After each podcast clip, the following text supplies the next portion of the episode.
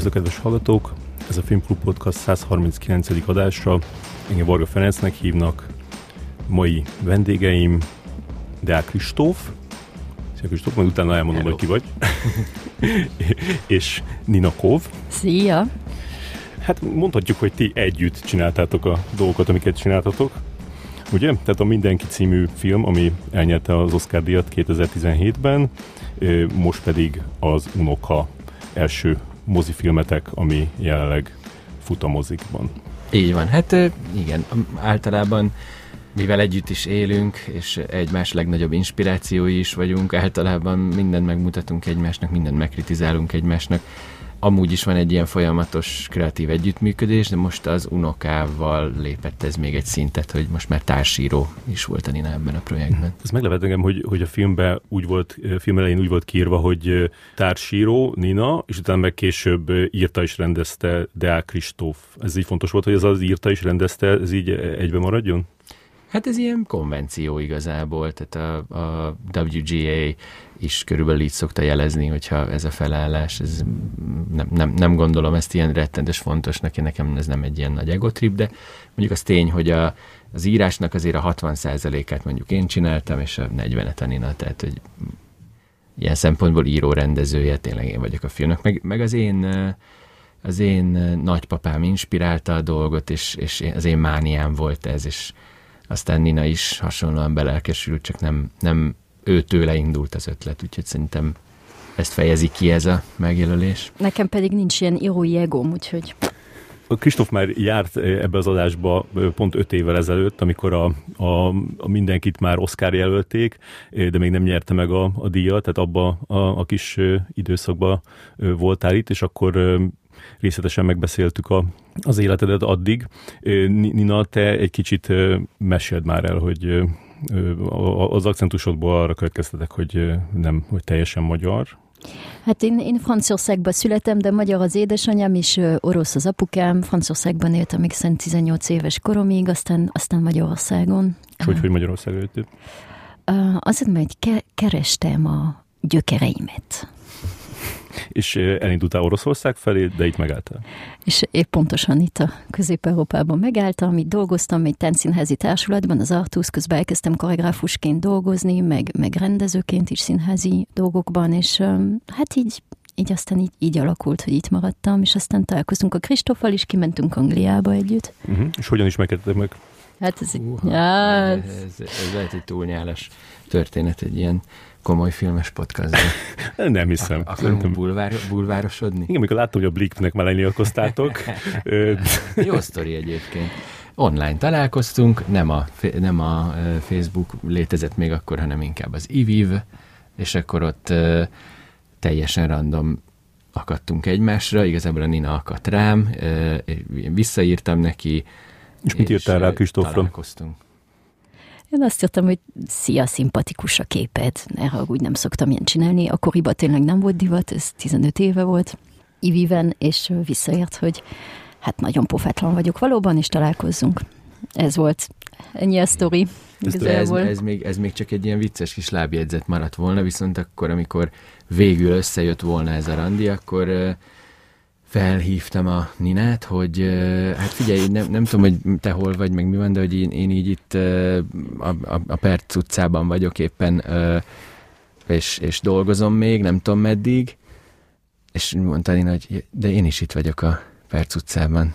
És akkor kiderült, hogy ő a mondjuk négyes szám alatt volt, azt hiszem, én meg a hatos szám Igen, alatt, tehát hogy a szomszéd épületben, a szomszéd egy épületben. ilyen kétmilliós városban sikerült teljesen ismeretlenül kikötnünk, mert ő egy táncpróbateremben volt, én meg egy filmes uh, irodában uh, éppen utómunkáztunk, úgyhogy uh, le, lesétáltunk a 2006-ban, hm. lesétáltunk az utcára, a telefonnal a kezünkben, és ott, volt, ott álltunk egymással És ott szemben, a hegedűk egy... elindultak, Igen. az egész teljes zenekar. És azóta egy ilyen egysnittes az egész. Hát keverjük a műfajokat, tehát a romantikus végjátékban már a dráma is belekeveredett időközben, a horror, a thriller, pszichotriller és egyéb műfajok, de többnyire egyébként még a romantikus komédia az alapműfaj.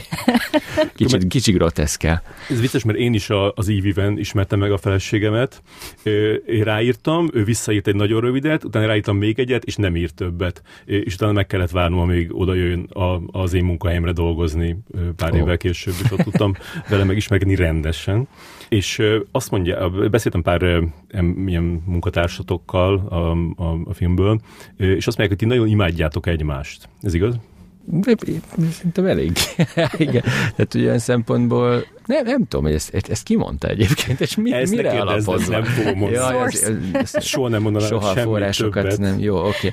Okay. De ez nagyon, nagyon kedves, és nagyon örülünk neki. Hát mi nem ha ez köszönjük. Látszik. Mi nem szeretjük ezt így kitenni annyira, mert van egy olyan francia mondás, hogy pour vivre heureux, vivons caché, ami azt jelenti, hogy ha valami jól megy egy kapcsolatban, ezt nem muszáj kiteregetni a világ felé, de, de igen, mi kedveljük egymást, néha mint mindenki üvöltünk egymással, tehát hogy így minden rendben van.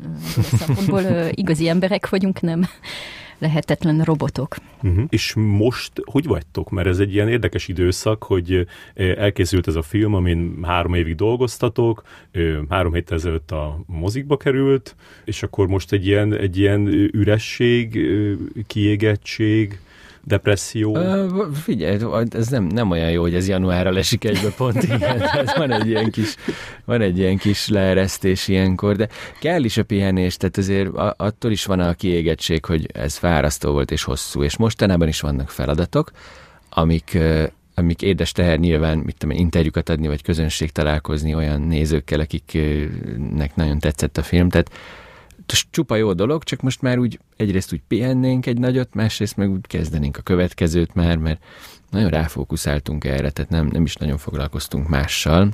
Ugye ilyenkor szokott az lenni, hogy a jól működő szerzők azok már három másik készre írt dolgot a farzsebükből elő tudnak húzni, és most nekünk nincs még ilyen készre írt, úgyhogy kell, kell most egy kicsit fejleszteni majd a következő hónapokban. Amikor legutóbb itt voltál, akkor azt mondtad, hogy, hogy van egy terved, és amit itt ki tudtam húzni akkor belőled arról, az az volt, hogy Budapesten játszódik most, a megosztottságról szól, disztópikus, kicsit skifis és kicsit vonegutos. Az, az, az ami lett?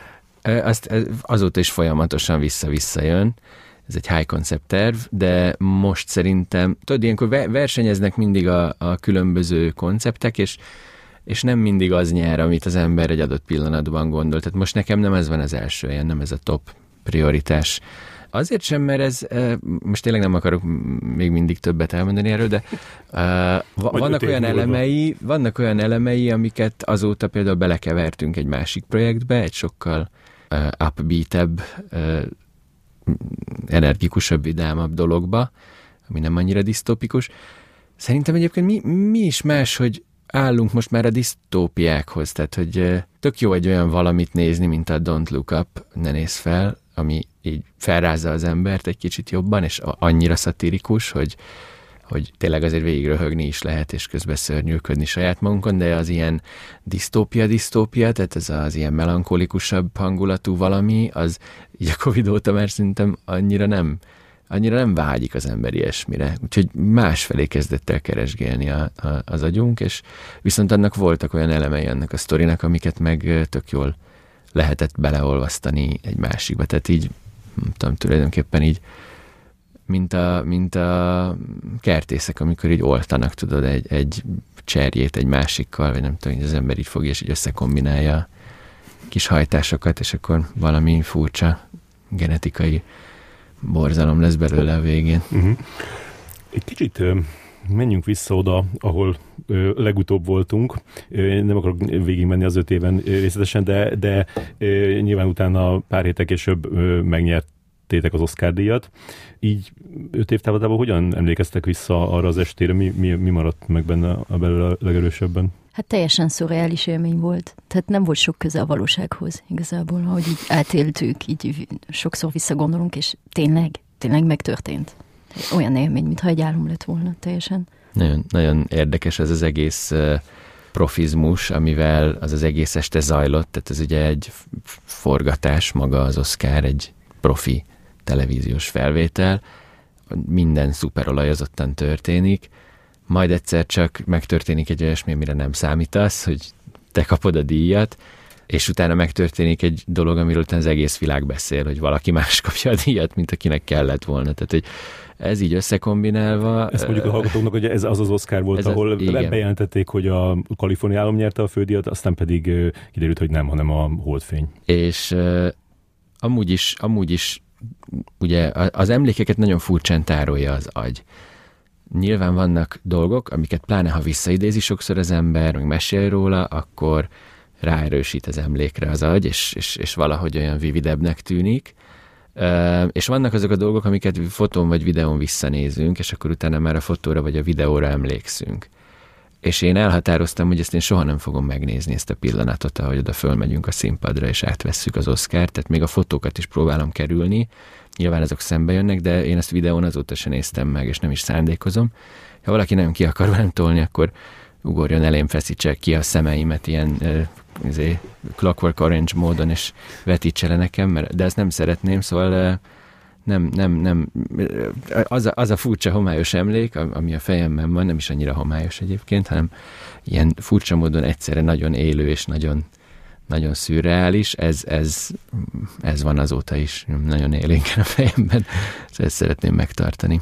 Egyes szem első személyben. Igen, tehát akkor egy ilyen, ilyen POV ö, emléked van róla, és nem pedig az, hogy ott igen, állsz, igen. és Aha. És az, hogy némileg meglepő döntés volt, hogy, hogy mind a négyen fölmentetek a színpadra, tehát a jelölve igazából te voltál, mint rendező, és az Udvardi Anna, mint producer, uh-huh.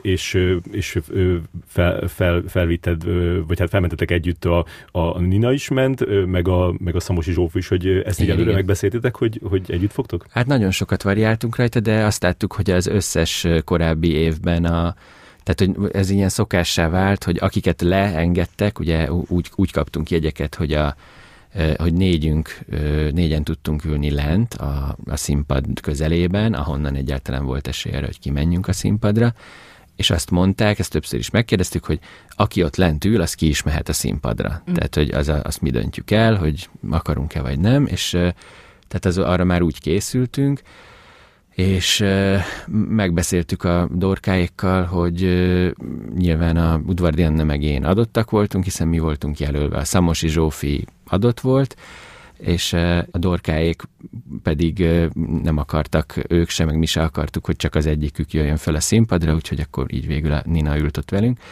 Se, tehát ez nem, nem volt kérdés igazából, hogy minden egyen kimegyünk, mert ez egy óriási buli és óriási dolog. Nyilván minden egyen kimegyünk, csak nem, nem gondolja ezt végig az ember, mert arról gondolkodtunk mi, hogy hát mi onnan az ülésből fogjuk nézni, hogy valaki más átveszi. Ezt nem mi voltunk az esélyesek, ugye? Aha, igen. Tehát ez a kisebb valószínűségű eset volt, hogy nekünk oda föl kell majd menni. És akkor nehéz volt kikászálódni négyen, vagy, vagy... Eléggé. Látszik is, én megnéztem egyszer a felvételt, egyszer. Látszik is, ahogy ott, ott szenvedünk. Nekem éppen a ruhámon volt egy óriási nagy csoki folt, azért van ott a kezem a felvételen a ruha előtt, azért mert takarom a csoki foltot, nem azért mert tördelem izgalomba a kezemet. Szóval eléggé esemény dús volt oda jutni. Kétszer játszották le ezt a zenét, amit egyszer kell jel lejátszani. Tehát uh-huh. ilyen be, be, be is kezdtek montásba bevágni dolgokat, dolgokat, már olyan lassan jöttünk, szóval ilyen egészen magyaros, ha sikeredett, na. És te, neked a jobban volt ott fönn a színpadon időd nézelődni, hogy akkor ott nézted, nem tudom, Meryl Streepet, meg aki ott, akit ott láttál, vagy, vagy a Kristóf hátát nézted? Mit néztél? Hát ilyenkor, ilyenkor a dopamin annyira erősen benne van az emberbe, hogy így kb. megváltozik a, a frame per, per szekundum az ember agyába, és így én 4K, 4K-ba láttam 100 FPS-ben és hát hihetetlen volt. Ez volt az az év, amikor az akadémia úgy döntött, hogy sokkal inkluzívabb lesz. Úgyhogy majd, hogy nem, majd, hogy nem így, így nagyon-nagyon inkluzív volt az első sor, és így néz, néztem ezeket a royalty-kat igazából rám nézni, és így elképesztő volt. Én a Viola Davis-re emlékszem, hogy a ilyen Violet, nagyon szigorú, nagyon, nagyon, szigorúan, nagyon komoly arccal nagyon nézett szigorúan, az első sorban, nagyon, igen. Ilyen, nem tudom hány kilovattal megvilágítva. De tökéletesen bevilágítva, te, tehát a színpadról lefelé nézve az első sor úgy volt bevilágítva, mint egy, mint egy díszlet, vagy egy, egy filmdíszlet, igen. Mm-hmm. Gondolkoztam, hogy, hogy, hogy ez, ez, ez az Oscar díj, ez azért kicsit egy ilyen trauma, nem? Tehát egy ilyen pozitív trauma, mert hogy, mert hogy nincs, nincs más díj, amit, amit ennyire szeretnének megnyerni az emberek, és nincs, nincs más díj, ami, amit ennyire mindenki ismer, és ennyire mindenki tisztában van a, a jelentőségével, talán a Nobel, de lehet, hogy az, az a ritkában találkozunk. Nyilván azóta minden nap kb. megemlítik veled kapcsolatba, vagy akár neked is, és, és, és hát a, nyilván a nekrológodban is majd ez lesz az első dolog, amit, amit leírnak rólad, hogy így milyen lett a... Le... Azt a mindenit rögtön elmentünk itt nagyon, nagyon morbid irányba. szóval mi a viszonyod ezt, ezzel? ezt most így sikerült, mert szerintem öt év alatt lassanként elfogadni. Figyelj, egy, egy, egy Nobel-díj, ez tényleg olyan, hogy azt még így mondják is, hogy senki nem csinált soha semmi nagyot egy Nobel-díj után. De azért egy Oscar-díjról ezt nem mondják, tehát hogy arra viszont láttunk már példát, hogy valaki csinált még jó dolgokat egy Oscar-díj után, hál' Istennek ez a, ez a, ez a része a tehernek, ez szerencsére nincs.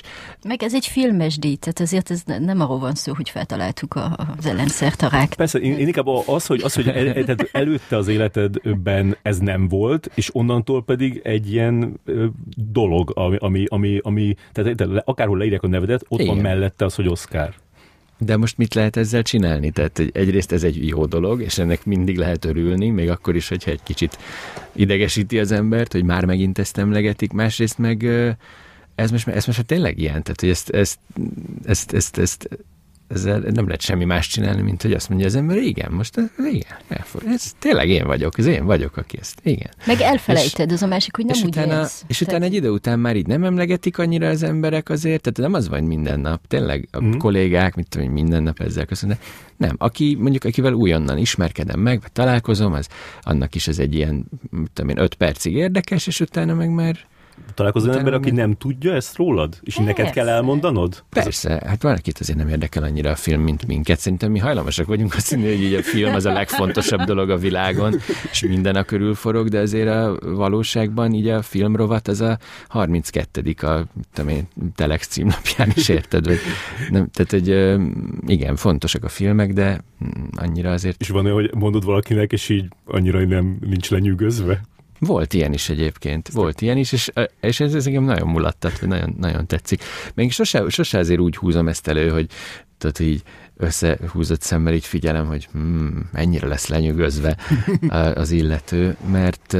Mert nem én... ilyen a személyiséged egyrészt egyáltalán. Nem, meg, meg, meg, meg, szerintem ez ilyen, tehát én, én a, nekem a felületességgel mindig bajom van, és szerintem egy ilyen díj, az, hogy valaki egy ilyen díjat megnyert, az ugyan elképesztően sokat elmond róla, de valójában semmit. Tehát, hogy ez, ez így maga a felületesség, az, hogy én egy Oscar díjas rendező vagyok, és én például nem gondolom, hogy amikor a, mit tudom én, a Jordán Tamást megkerestem azzal, hogy akarná szerepelni az unokában, akkor nem gondolom, hogy ő azért örült annak, hogy megkerestem, mert hogy én Oscar vagyok, hanem valószínűleg azért, mert látta mindenkit, vagy más valamit, amit csináltam, és azt gondolta, hogy ez, ez egy olyan színvonal, ami, ami neki úgy megüti a, megüti a színvonalat, és szívesen dolgozna ilyen színvonalú dologban. Tehát, hogy ami a felületesség után következik, az az érdekes igazából. Mm. És Nina, te, aki ismerted Kristófot előtte is, és utána is, hogy, és de ezt mondtad, hogy nem ilyen a személyisége, de azért változtatott rajta valamit ez a díj? Nem, semmit. Max, Kösz. nem, tényleg, tényleg, az égvilágon semmit. Szerintem tudatosan figyel is arra. Megmondom, nem, nem úgy él az ember, hogy fel kell reggel, és tehát, hogy elfele, ha élni akarsz, akkor elfelejted. Ti nem szeretok egymás között emlegetni, hogy, így, hogy ki van rakva otthon, hogy így, így látja? Nincs, nincs kirakva, el kell rakni, mert különben érted, nem lehet így élni tényleg. nem lehet, nem. Nem, de azt, azt is egyébként szerintem egy idő után a vizuális kortex így kiblokkolná, tudod, hogy ott van egy ilyen ikonikus valami a polcon folyton, de, de nem, a, a, én azt érzem, hogy annyira fontos az, vagy fontossá vált, vagy ha, ha valami, valami történt a után, akkor azt, hogy fölfogtam én is ezt, meg, meg, meg szerintem te is, Nina, nem? Nem tudom, hogy, hogy az egyetlen dolog, amink van, az a, az a saját önazonos egyéniségünk, ami, tehát, hogy azért is kell arra vigyázni, hogy, hogy, az, hogy ott megmaradjon valami folytonosság, hogy ne változzon az ember meg gyökeresen, mert, mert abból dolgozunk, az, a, az az alapja igazából mindennek, amit csinálunk, hogy, hogy valamilyenek vagyunk, és valahogyan látjuk a világot. És mondjuk türelmetlenebb lettél utána? Ezt, ezt miért kérdezed? Ez olyan érdekes. Én pont ezt kérdezném, hogy türelmesebb lettél utána. Hát azért, miért, ö, miért pont azért gondolom, hogy, hogy türelmetlenebb lehetnél, mert hirtelen annyi lehetőség így, így felvillan, még hogyha ja, az, az, az, az uh-huh. nem is biztos, hogy, hogy konkrét, de akkor is így úgy érzed, hogy most, most bármit csinálhatnék, viszont ketyeg az óra, hogy, hogy, hogy, hogy ez meddig marad így. Volt egy pár hónapig biztos ilyen FOMO szerű érzés, hogy úristen, mennyi lehetőség, és mit hagyok ki, és mit tudom én, de e, egyrészt, egyrészt van, e, vannak erre módszerek, tehát tudományosan és statisztikailag megalapozott döntési módszerek, hogy az ember jól döntsen, és ne érezze úgy, hogy, hogy kimaradt valamiből, másrészt meg az, szerintem itt tök jól, tök jól befelé figyelve és hallgatva a szívedre, így tudod, hogy mi az igazából, ami úgy érdekel, és amerre menni kell. Tehát valójában inkább arra kell vigyázni, hogy ez a sok csillogó lehetőség az ne feltétlenül vigyel az embert egy olyan irányba, amiről csak egy adott pillanatban hiszi azt, hogy az jó neki, és hosszú távon meg nem. Úgyhogy ezt kellett fejleszteni saját magamban. Én nem gondolom, hogy ennek van egy ilyen nagyon szavatossági ideje, pláne most az előbb is mondtad, hogy még a nekrológomban is benne lesz. Szerintem inkább építkezni kell. Vagy én, én, én azt már abban a pillanatban biztosan tudtam, hogy hogy én nem akarok most hirtelen egy 100 millió dolláros nem tudom milyen filmet, akkor se, ha véletlenül felajánlják. Nyilván tudtam, hogy egy kis film után a következő lépés ez amúgy sem egy 100 millió dolláros film lenne, de hogy én olyan feladatokat akarok adni magamnak, vagy olyan dolgokat szeretnék csinálni, amik egy-egy lépcsővel viszik mindig tovább a, a, a kihívást, meg a képességeimhez mérten éppen olyan helyen vannak, hogy meg tudom ugrani, de közben elég izgalmas is, ezért ott van benne kihívás. Úgyhogy így jöttek a, így jöttek a dolgok sorba. És az, hogy, az, hogy amikor, amikor megnyerted akkor, akkor még Angliában ö, éltetek? Nem, igazából már akkor nem. Hazajöttünk, kilettünk Brexitolról. Ja, de akkor messze az pont előző, előtte van. Előző az nyáron az... mi, igen, előző nyáron mi kaptunk egy szép nagy bakancsot ott a, szavazó, a szavazók 50 150,5%-ától Angliába. Úgyhogy ott mi eldöntöttük, hogy, hogy itt nem, olyan, nem, nem, nem lesz olyan jó itt, mint előtte volt, és hazaköltöztünk, és aztán 17-ben már abszolút Magyarországon mhm. éltünk. Uh-huh. És um, utána azért uh, sok időt töltöttél uh, uh-huh. Los Angelesbe, hogy ott uh, az felmerült, hogy, uh, hogy, uh, hogy esetleg jobban el lehet indítani egy hollywoodi karriert, uh, hogyha kint éltek? Igazából persze fontos ott lenni, de én nem gondoltam, hogy én szeretnék ott élni úgy, hogy nincs konkrét meló, ami miatt kint vagyok. Tehát mindig azért mentem ki, mert meetingek voltak, fejlesztettünk filmtervet, írtunk forgat, írt, vagy átírtunk forgatókönyvet, tehát mindig volt valami konkrét teendő. Pitcheltünk stúdióknál projektet, tehát ilyen, ilyen mindig ilyen négy heteket voltam ki, nem négy, három. öt vagy hat. Három. Ilyen, három. három ötször vagy hatszor talán. Tehát egy ilyen majdnem fél év összegyűlt mm. Los Angelesben És az évek sok... során, de nem, nem, szerintem nem kell oda feltétlenül kiköltözni. Mm. Ráadásul egy csomó minden, ami hollywoodi projekt, az itt forog Budapesten, tehát nekem az álmom az egyébként az egy olyan projekt, egy olyan amerikai projekt most következő években, amit itt lehet forgatni amerikai pénzből, de mondjuk Európában forgatva. Az... Ez érdekes, mert ez 17-ben is ez volt az álmod. Tehát ez. Folyamatosan dolgozunk rajta. Meg Kristóf nagyon türelmes, tehát ez, ez abszolút, ez a superpowerja. Mm. És ez, ez sok ilyen, sok elvesztegetett idő volt abban, ami, ami szóval ugye, amit ott kim voltál, lett, lett, vagy úgy érezted, hogy haszna van? Hát semmit nem tudtam az egészről. Tehát olyan dolgokat tanultam meg, amiket szerintem semmilyen más módon nem lehet megtanulni vagy könyvből, meg egyetemen biztos, hogy nem. Tehát És mi, mi az a nagy ez... bölcsesség csomag, amit leszűrtél ezekből Hova? a kintlétekből? Sokkal felszínesebb az egész, sokkal, sokkal gyorsabban és biznisz alapon működik a dolog. Nagyon sok döntés nem, nem emberi léptékben születik. Kevés az olyan ember, akivel igazán jót lehet beszélgetni, mondjuk producerek például, vagy, vagy stúdióegzekek, akikkel úgy igazán egy hullámhosszra lehet kerülni. tehát akinek az a fajta, nem tudom, műveltsége, érdeklődése megvan, mert felszínesen, felszínesen nagyon jókat lehet mindenkivel beszélgetni egyébként, de ettől még nagyon-nagyon profi és nagyon okos emberek vannak ott a legtöbb pozícióban, akikkel, akikkel igenis lehet baromi jókat gondolkodni filmterveken. Csak nagyon érdekesek a szempontok, hogy, hogy hogyan áll össze egy package, amiből aztán egy film lesz, amire, ami kap finanszírozást, meg minden egyebet. Tehát na- nagyon mások a szempontok, mint, mint mondjuk akár itt Európában. Ugye itt nyilván állami pénzből csinálunk filmet leginkább, úgyhogy más, más szempontok vannak, vagy a szerzői szempontok azok lényegesebbek, de nincs, nincs uh, ilyen egy mondatos tanulság, amit meg tudok fogalmazni, inkább sok apróság, hogy hogyan kell prezentálni magadat és a filmtervedet, hogyan, hogyan, hogyan lehet eltalálni a szívükhöz azoknak az embereknek, és utána mi múlhat apró technikai dolgokon, hogy két rendező közül mégse te kapod a projektet, tehát ezek ilyen talán egy dolog, ami nekem nagyon leszűrödött, ami egyértelmű, de ez lehet, hogy ez egy nagy klisé, de a rendező ott teljesen más státuszban van, mint Európában. Tehát ott hát, a rendező, abszolút. ez a producer alá dolgozik, és a producernek a, a jobb keze. Gyakorlatilag egy, egy hired gun. Tehát ha nem a saját autor, ha nem a saját művedet csinálod, akkor onnantól el kell fogadni, hogy te csak egy vagy a sok közül, aki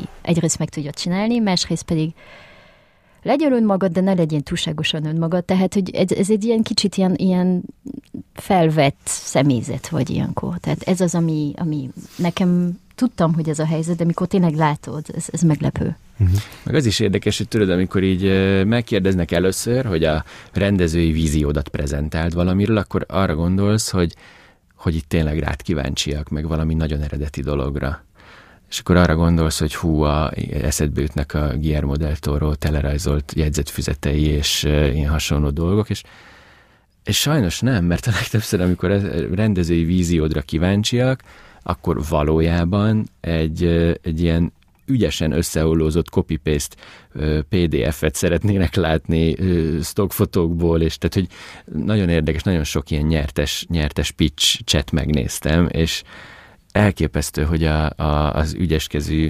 amerikai rendezők ö, milyen alibi dolgokkal nyernek meg sokszor dolgokat, filmeket. Tehát nagyon, nagyon a commerce és a... Reklámvilágra, leginkább a reklám, köz, reklámvilágra tud emlékeztetni az egész engem. Legalábbis Kicsit ott, igen, ott láttam igen. ezt a fajta Reklám, reklámpicselés. Igen.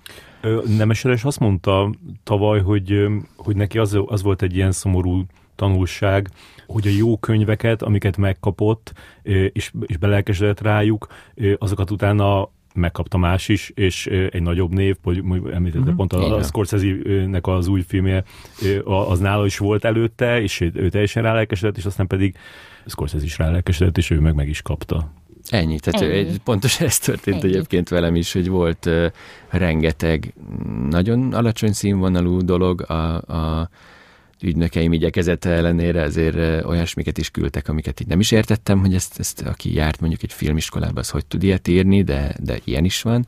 És az az érdekes, hogy a bekerül a rendszerbe egyszer egy forgatókönyv, mert valami producer valahol elkölt rá 5000 dollárt, hogy leopciózza, vagy tizet, akkor ö, onnantól kezdve a, forgatókönyvben már belefektettek pénzt, tehát az már benne van a rendszerben, és utána megpróbálják elsütni ide, oda, amoda, és küldik mindenkinek. Hát, ha egyszer valakinek lesz valami ötlete, amitől ez úgy tényleg jó tud lenni, vagy legalább jön egy, mit tudom én, ifjú lelkes író-rendező, aki átírja, majd jobbra, de hogy Szóval ez, ez, ez is tök érdekesen működik, hogy így, hogy így a, a, tudom, ne, nem írják le a, a, a rossz befektetést, hanem így megpróbálják még így valahogy vissza, visszahozni azt is.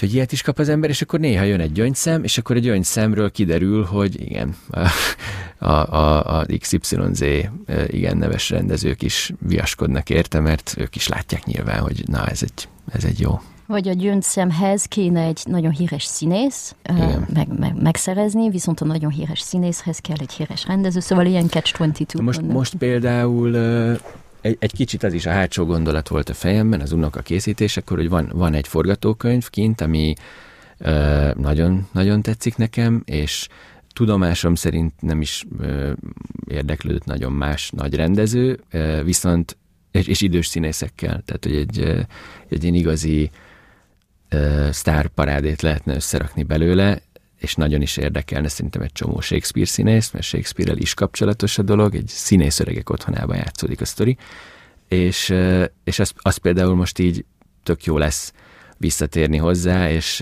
elküldeni nekik, hogy nézzétek, itt van, csináltam egy filmet idős színészekkel, ami szerintem tök jó referencia például ahhoz, hogy, hogy akarjon velem dolgozni egy idősebb színész.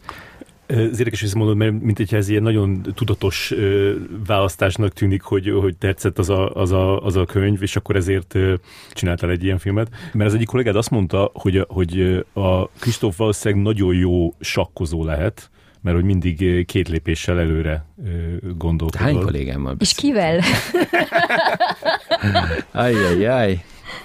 Figyelj, elindultam a, a stáblistán, és mindenkivel beszéltem. Kivel, akinek be volt keretezve a neve. Jaj. ja, Istenem. Figyelj, nem, nem állítom azt, hogy én vagyok a legjobb sakkozó a világon. A Queen's Gambit-be így körülbelül nem tudtam semmit követni a második lépés után, tehát hogy ez az, az egyébként ez egy nagyon érdekes dolog, hogy ez a sorozat, ez hogy tudta elérni azt, hogy mindenki nézte, és az embereknek szerintem a 99%-ának fogalma se volt, hogy egyáltalán jól állnak-e a bábuk azon a táblán. Tehát.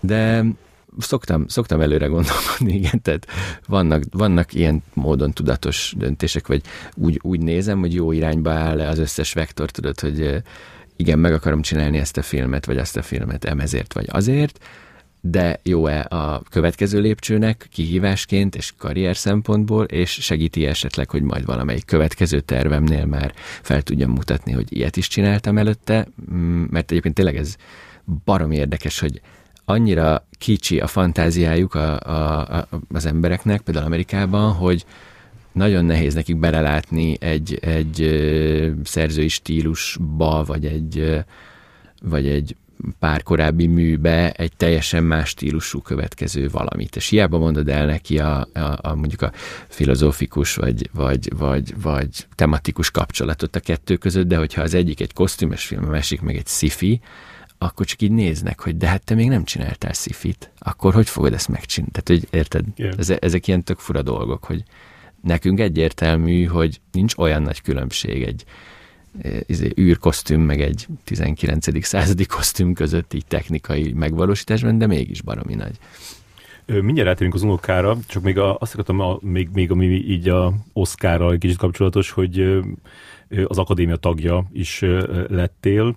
Mennyire veszed, szóval mennyire vagy lelkismeretes abban, hogy, hogy szavazhatsz a, a díjakra? Hát, amennyire az időm éppen engedi, tehát amikor volt egy kicsit több időm, hogy megnézzek sok-sok kis filmet, akkor jelentkeztem az előválogató bizottságba is, és akkor ott ugye még, még tudom én 150 longlistes film van, amiből a felét meg kell nézni, és akkor a, a Ninával beosztottuk egymás között, igen, ezért itt mutogat magára, hogy azért még úgyis nagyon sok az a 70 kis film, hogyha, hogyha ketten nézzük, de, de hogy van, van... Ez munka és idő, ez tényleg az. Tehát de, de ez, közben meg annyi, annyi mindent, tehát olyan ablakot nyit a világra, hogy elképesztő, tényleg inspiráló, mert ezért tényleg van színvonal, nyilván ott is becsusszan egy-két ilyen furább, vagy nem tudod, hogy miért került oda jellegű alkotás, de nincs, nincs uh, inspirálóbb, mint ilyen teljesen, teljesen más világlátásokkal így 5-10 percekre találkozni. Meg gyöngyszemekkel találkozol, gyöngyszemekkel találkozol. Mit aztán ja, de sokszor nem válogatnak be amúgy. Meg volt,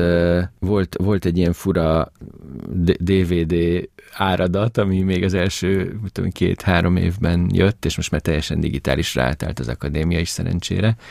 És abból a forgatókönyvek, a fizikai kinyomtatott forgatókönyvek voltak az én kedvenceim, tehát ezt, ezt így mindig imádtam és gyűjtöttem, és van is egy pár otthon, ilyen kis A5-ös körüli, nem tudom mi az amerikai megfelelője az A5-ösnek, de tehát ilyen kis pici méretű, nagyon cukin borítóval mindennel ellátott forgatókönyvek, és azokat is így olvasgatni, belenézegetni, hogy a, az év kedvenc filmjei esetében ugye mi volt az eredeti leírt papír változat, én, hogyha így linken, PDF-be jön valami, akkor azt, azt nem olvasom el, de ha kézbe tudom venni, akkor az, az egész más. És a nagyjátékfilmeket, azokat így együtt szóval esetleg csináltok ilyen, ilyen közös nézéseket barátaitoknak? Azt nem tudom, hogy ennek mi a jogi vonzata, úgyhogy nem csinálunk ilyeneket, soha még elő nem fordul, de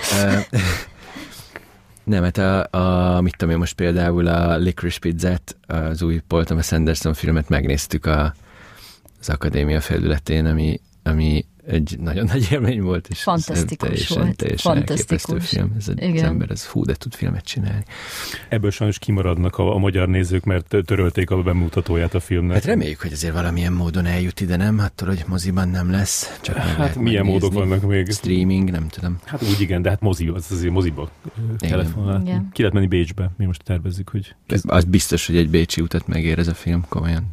És végig Megéri. arról fogtok beszélgetni hazafelé. Hazafelé mi is végig Ez- tehát két napig Teljesen. erről beszéltünk. De ne, ne, teljesen. ne tudjatok róla semmit. Semmit. Nem, én nem tudok semmit. Semmit. Nem. Direkt nem most. És öm, mindig a magyar filmre szavaztál a, a nemzetközi ö, Egyébként kategóriából? igen, persze, nem, hát azt, azt szerintem az, az azért alap. Tehát, hogy annyira kevesen vagyunk, hogy nem hiszem, hogy ez bármit is nyom alatban, hogy most én a magyar filmre szavaztam, de Hát ez egy Ö, konfidenciális dolog azért, hogy mire... oh, igen, nem, nem Szavazzal. oszthatom meg sajnos, hogy mire szavaztam. De nem, nyilván a, nyilván a kis ö, patriotizmus azért ott van, de a, szerintem tök jó magyar filmek ke- kerültek a közelébe így az elmúlt években, tehát semmi rossz érzés nem volt bennem, hogy, hogy ö, ott a, az akadémiánál egy magyar filmre szavazza. És az eszedbe jutott, hogy olyan filmet fogsz-e te csinálni, amit aztán neveznek Oscarra a magyarok, vagy nem? Nem, nem igazán. Én most szerintem, én, én ezt most így ki, kibekkelek még egy pár évet egész nyugodtan, anélkül, hogy az Oscar díj közelébe kelljen. A második Oscarod el, el- előtt akarsz egy kis Igen, még kicsit, még. kicsit még pihennem, rá, rá kell pihennem. Unokára térjünk rá. Ezt már sok helyen lenyilatkoztat, hogy, hogy ez egy személyes történeten alapul, tehát meg megesett veled az, hogy a, a nagypapádat ö, unokázós csalók átverték, és ennek kapcsán ebből az élményből írtad ezt a filmet.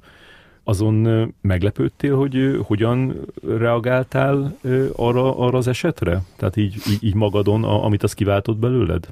Én meglepődtem, amúgy. Bocs, hogy így átveszem, mert én... Igen, de, de tényleg, Igen. te- vagy ebből indult az egész? Tehát Soha pont, nem láttam ilyen dühösnek. pont ez volt, a, pont ez volt a, a, a lényeg, és annyira velem is maradt ez a dű. Én nem vagyok egy ilyen macsó típus, de fú, nagyon, nagyon elő tudta hozni belőlem a abszolút állati ösztönöket. Tehát ez a, tudod, én mindig úgy próbálok egy konfliktust megoldani, hogy, hogy békülni próbálok, tárgyalni próbálok, ö, okos próbálok lenni, vagy én próbálok lenni az okosabb, és a nyugodtabb, és a türelmesebb, és ezzel győzni.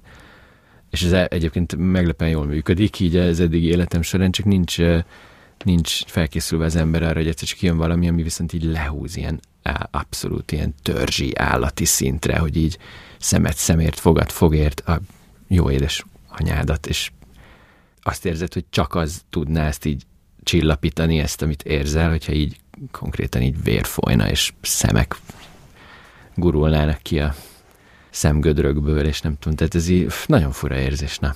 Így sokat fantáziáltál erről? Hogy mit tenni azok az emberekkel, akik? Annyira nem, annyira nem sokat inkább, mert aztán én probléma megoldó ilyen agyú ember vagyok, és azon kezdtem inkább gondolkodni, hogy hogyan jutnék el hozzájuk. Hmm.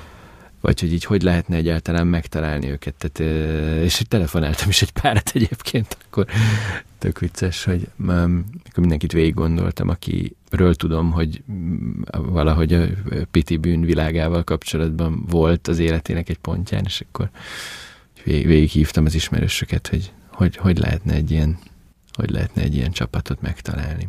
De különben az volt a terved, vagy nem tudom, mennyire volt terved, de hogy, hogy a rendőrség kezére akartad őket adni, vagy... vagy... Nyilván nem volt terv, tehát nyilván nem volt terv. És valószínűleg igen, mentem volna az információval a rendőrséghez, és onnan kidobtak volna, és történt volna minden a maga rendjén. De nem, nem, ez, ez azért rövid ideig tartott, tehát a, a dolognak a, a fantázia része sokkal tovább tartott, mint a, a konkrét cselekvés, vagy a, az, hogy bármit is csináltam volna. Az, hogy utána vissza-visszatért, az volt az érdekes, tehát hogy ez vissza, visszajött a hónapokkal később, fél évvel később, egy évvel később is, nyilván amikor nagypapám meghalt végül, akkor, akkor tök sokszor eszembe jutott, hogy tehát én nekem teljesen egyértelmű volt, hogy ott kezdődött a lejtőn elindulás, amikor ez megtörtént, és onnantól ő eléggé rohamosan rosszabbul és rosszabbul lett. Tehát mondjuk úgy kell elképzelni, hogy októberben történt azt hiszem ez a, az eset velük, és március első napjaiban halt meg aztán uh-huh. egy pár hónap alatt. És vele is konkrétan unokáztak? Tehát téged ö, mondtak neki? Hogy... Nem, hanem a, az apukámat. Az apukámat. De szerintem ez mindig attól függ, hogy éppen kinek a nevét tudják kiszedni belőle az elején egy kis mm, cseres fordulattal, tudod, tehát hogy nem... Elkapták az elkövetőket? Nem tudjuk. Nem tudjuk. Nagyon sok ö, csalást csinál egy banda, vagy egy, egy ilyen csapat, és az utolsó párat bizonyítják aztán rájuk csak, és ö, tehát, hogy kell egy kis szerencse is ahhoz, hogy konkrétan azt összekössék velük, és konkrétan mondjuk, ha találnak pénzt is náluk, akkor ezt visszaadják. De van, tehát hogy adtak vissza pénzt, szereztek vissza, és adtak vissza pénzt a, a rendőrök mostanában. Uh-huh. Ö, és olyan módon változtatott rajtad ez az élmény, hogy mondjuk elkezdtél egy küzdősportot, vagy beszereztél egy fegyvert? Nem. Az írás, ha az írás egy küzdősport, akkor igen. Amúgy az. Veled veszekedett írás között. Nina Boxjack, nem. Uh, na- nagyon fegyverellenes vagyok egyébként, vagy így nyilván izgat a dolog, még izgat a téma filmekben, és egyébként már a vizsgafilmjeimben is azon röhögtek mindig az osztálytársaim, hogy mindegyikben volt vagy kés, vagy pisztoly, vagy valami. Ez egyébként szinte véletlenül alakult így, de szóval volt egy ilyen, még így 2009-ben az osztálytársaimmal egy ilyen running gag, hogy hogy én fegyvermániás vagyok, miközben nyilván ők is rám néztek, és látták, hogy egy ilyen buddha-szerűség áll előttük inkább, de a, a, a, tehát én nem, nem, nem hiszek abban, hogy az bárkinek is jó lenne, hogyha lenne nekem egy pisztolyom. meg, meg a karatét is 17 évesen abba hagytam, amikor túl sokszor vertek pofán, amikor már izé, full kontakt küzdelem volt, és nem szeretem, ha ütik a fejemet, úgyhogy szerintem ez ez most lehet, hogy így is marad. De amúgy az írás tényleg egy, egy küzdősport, ezt most így nem viccből mondtam. Tehát hogy szerintem bárki, aki írt már életébe, az tudja, hogy, hogy van az a pont, amikor magaddal meg kell küzdened, és le kell írni, akkor is, ha rossz, le kell írni. Igen, fáj. Igen. fáj, ha fáj, fáj, le kell írni. Főleg a legelején, az, az borzalmas. Az, az. A, az a, hát a Frank Cottrell Boyce, aki a, a kozmikot írta, ő mondta azt, hogy, hogy uh, so, the tear. Tehát, hogy ez, a, ez az a rész, amikor ki kell, ki kell sírni, ki kell tépni magadból, és, és uh, nem baj, ha szörnyű az első draft, tehát minél gyorsabban juss el túl rajta. Ez az írás ugye az újraírás, tehát ez a nagy klisé, de ez teljesen igaz, és végül is a legtöbb idő az újra, meg az újraírással, de, de egy visszatérve arra, amit mondtál, hogy így vissza-vissza jut ez a dű, jut ez a pont, mikor azt, azt, azt mondtuk, hogy akkor ezt írt ki magadból. Tehát egy alkotó ember vagy neked ez a, ez egy eszközöd van az életben, közben meg sokkal érdekesebb szerintem a, fantázia része, vagy hogy számomra, számomra annak a mechanikája, hogy hogy lehet megtalálni ezeket az embereket, és annak a pszichológiája, hogy hogyan ö, kell egyre olyanabbá válni annak, aki le, tehát, hogy aki lesüllyed valaki másnak a szintjére, az nyilván egyre olyanabbá válik, mint ő, ilyen kis finom módokon, az nekem, az nekem sokkal izgalmasabb volt, vagy az, az, volt, az volt a lényeg már nyilván egy idő után nem, nem maga a, a véres bosszú fantázia része, és nem akarok spoilerezni a filmmel kapcsolatban, de ez szerintem a filmből is egyébként látszik, hogy, hogy mi volt az érdekes az egészben. Nekem az volt a, az élményem ezzel a filmmel, hogy tehát úgy hívtalak el ide, hogy még nem láttam, tehát így ezzel kockázatot vállaltam, és aztán pedig megnéztem, elmentem moziba, és hál' Isten nagyon tetszett. Hál' Istennek. az egyik dolog, hogy eszembe jutott, hogy, hogy, hogy ez nekem ilyen kompromisszummentes filmnek tűnik. Nem tudom, hogy az is volt-e. Hát köszönjük szépen. Ez, ez talán a legnagyobb dicséret akkor, amit, amit lehet egy ilyen filmnek kapnia. Nekünk az? Vagy én, én azt gondoltam, hogy, hogy, hogy ez a változata ennek a sztorinak a, az igazán kompromisszummentes verzió. Úgyhogy ez, azok a döntések, amik születtek, amik egyeseket meglepnek, másoknak meg éppen nagyon betalálnak, ezek nyilván tudatos döntések, és, és ilyen filmet akartunk csinálni.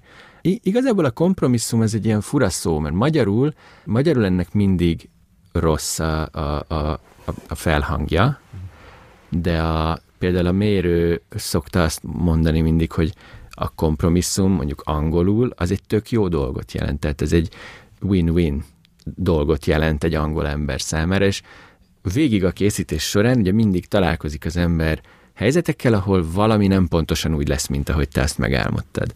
És mi ezeket a dolgokat mindig keressük aktívan, és bátorítjuk az összes színészt és alkotótársat, hogy ne az legyen, amit elképzeltünk. Tehát tök jó lenne, hogyha két évvel később nem azt látnám viszont, amit én két évvel ezelőtt kitaláltam, mert akkor halára unnám magam, hogy két éven keresztül ugyanezt a halálpontos víziót üldözöm, és aztán megvalósul, és, és mert semmi izgalmat nem tudok találni benne, nem, lepjen meg engem a színész, a díszlettervező, a jelmeztervező, az operatőr, legyen sokkal jobb, mint amit én valaha is el tudtam volna képzelni. Tudsz mondani példát, ami ebben a filmben benne van, és más, más hozta, vagy ott született? Kevésbé jó, vagy felszínesebb példákat tudok most hirtelen mondani, de hogy például nem volt ötlet arra eleinte, hogy mi legyen a játék. Van egy jelenet, ahol a Rudi és Papus játszanak egy játékot, ami egy icipici kis motivum arra, hogy igen, ők valószínűleg ezt már így gyerekkora óta játszák ezt a dolgot, és egy olyan játékot kerestünk oda, ami megmutatja azt, hogy hogy van egy ilyen belsőséges kapcsolat köztük, ami megmaradt a felnőtt korba is, és itt jött be az, hogy a Jordán Tamás feltalált egy kocka tenisz nevű dolgot, amit ő még annak idején Vámos Miklós műsorában el is mesélt, így az ország világ előtt, 30 évvel ezelőtt, és, és, ez, és egy előadáson ezt felidézte, amit én is pont így ott voltam személyesen, Siófokon, és a, a, a kocka tenisz bekerült a filmbe, mert hogy egy olyan vizuálisan tök könnyen felfogható egyszerű játék, ami, amivel viszont talán még nem találkozott a nézők nagy része, de három másodperc múlva már tudja, hogy mik a szabályai, és hogy működik, pedig csak két ember ott játsza, és annyit mondanak, hogy 40 semmi. és szóval, szóval ez, ezek a dolgok azok, amik, hogyha én egyedül, vagy Ninával ketten ott ülünk egy szobában, és kitalálunk valamit, akkor az biztos, hogy nem lesz olyan jó, mint hogyha belehozzuk a tudom, Jordán Tamás kocka teniszt hirtelen. És van, van olyan ö, benne, amiben így nagyon biztos voltál, hogy ezt, hogy ezt így akarod, és ez szuper lesz, és akkor a, a forgatáson vagy a vágás közben megkiderült, hogy nem működik? Hát én egészen biztos voltam benne, hogy a film elején, ahogy a csalás megtörténik, ugye úgy kezdődik a film, hogy az önokázós csalást, ezt átéljük a nagypapa szemszögéből ővel együtt. Ez az első tíz, tizen pár perce a filmnek, és ott az, e, azon a ponton én biztos voltam benne, hogy én ott a néző a nézőt ezt be akarom vonni egy kicsit ilyen minden tudó minden tudó rendezőként abba, hogy ott, ott rögtön ismerjük meg a csalót, tehát hogy úgy lepleződjön le a csalás a néző számára, hogy halljuk a hangját ennek a, ennek a csalónak, és egyszer csak meglátjuk. És egy ilyen technikailag is tök bonyolult snittünk volt erre, amit fel is vettünk, és egyébként abszolút mesterien sikerült a Jászberényi Gáborral, Uh, és a, ja nem, most a színészeket akartam mondani, hogy, hogy a Bárdos Judit és a Jászberényi Gábor, szerepük szerint Vera és Doma, éppen, éppen ahogy hogy, jön el a tett helyszínéről a csaj, beszáll az autóba, és ott hátra átrepül a, a autónak kamera, és ahogy hátra kocsizunk, úgy bekerül a képbe a, a, a, az arc, ami a hanghoz tartozik, és meglátjuk a magát a csalót, aki Még aki a hallgatók kedvéért mondjuk az, hogy, hogy tehát az ennél, hogy, hogy egy, egy, egy snittes felvételbe látjuk a Jordán Tamást Igen. a telefonnal, ahogy beszél a, a, a csalóval, és aztán pedig ez a lakásában van, aztán lemegy a, a lakás elé, ott találkozik a, az egyik csalóval, Igen. a Judittal, és akkor az eredeti elképzelés szerint a Báros Judita ment volna tovább a, a kamera, és bement igen. volna a, a, a kocsiba, és akkor ezt a végét Igen. levágtad. Gyakorlatilag igen, tehát hogy a, a, arra jöttünk rá egyszerűen, hogy sokkal izgalmasabb, hogyha maradunk a Papus és a Rudi világában, és az ő szemszögükben, és pontosan ugyanannyit tudunk erről a hangról, erről a csalóról, mint amennyit a, a Rudi tud, és aztán a, vele együtt látjuk meg, és vele együtt fedezzük fel. Jóval később, igen, a filmben.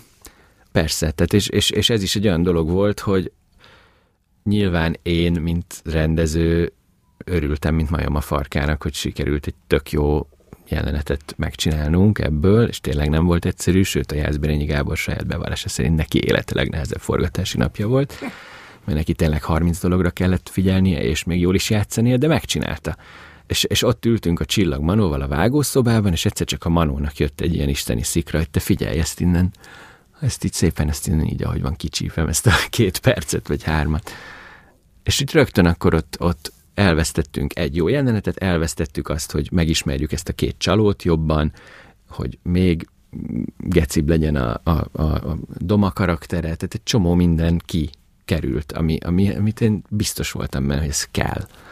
És jó is volt? És, Tehát, hogy és jó nem, is volt? És, és, és megnéztük a filmet egybe anélkül, és és működött. És rögtön, rögtön világos vált, hogy Igen. fú, hát ez így sokkal jobb az egész.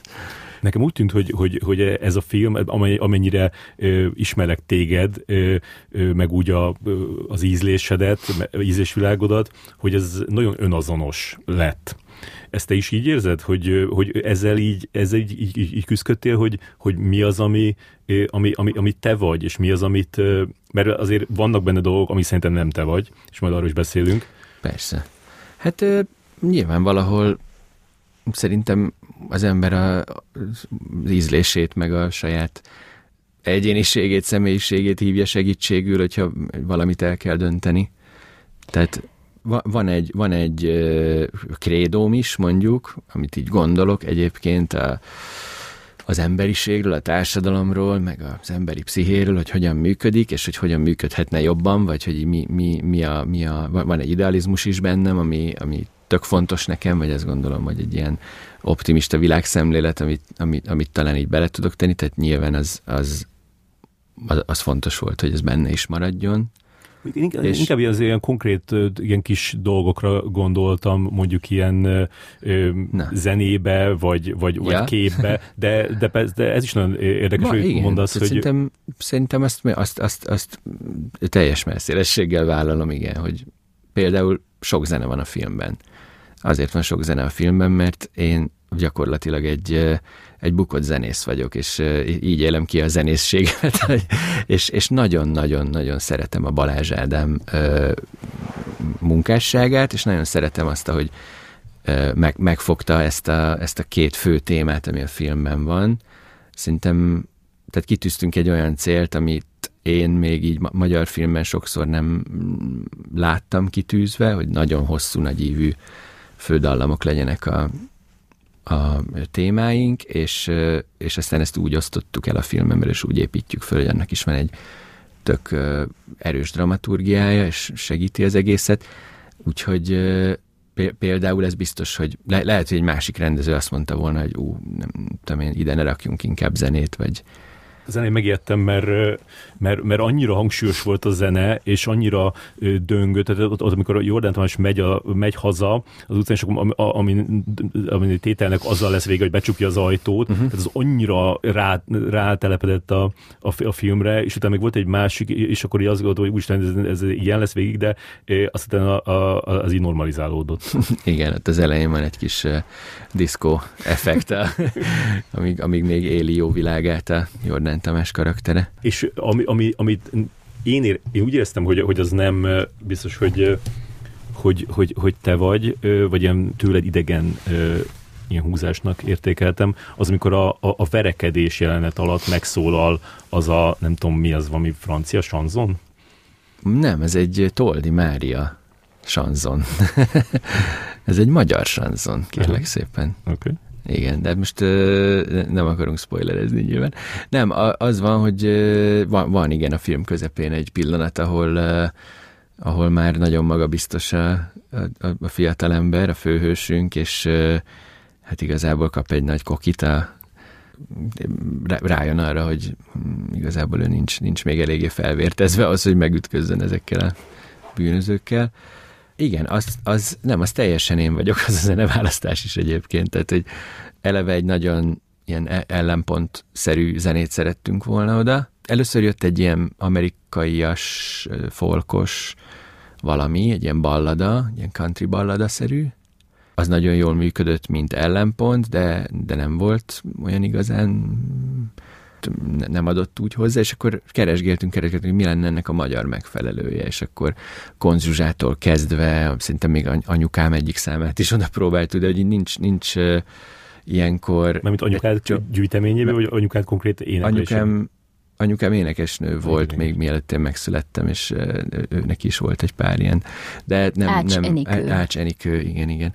Tehát, hogy oda próbáltunk egy csomó mindent, és akkor egyszer csak oda jött ez, a, jött ez az ötlet, hogy a Rövid az élet című szám Toldi Máriától, az így az így milyen érdekes, hogy, vagy ironikus, hogy így a szövege is valahogy pont stimmel, és találtunk egy olyan verziót belőle, amit a, a lánya énekel a 80. születésnapján egy óriási nagy ilyen esztrád zenekarral, és, és úgy hangzik tényleg, mint egy 70-es évekbeli francia chanson. Hm és megmutattam a Ninának, és liba bőrös lett, és annyira tetszett neki, hogy igen, ez, ez, ez, ez, ez oda próbáltuk, és minden ritmusra történt. Tehát anélkül, hogy oda vágtuk volna a filmet, ezt én ilyen isteni jelnek tekintem ilyenkor, hogy berakunk egy zenét, és minden vágás pont ritmusra esik. Tehát, hogy nem is a vágás, hanem, bocsánat, tehát azt nem szeretem, hogyha a vágások vannak ritmusra, hanem a történések a snitteken belül így ritmusra történtek hirtelen.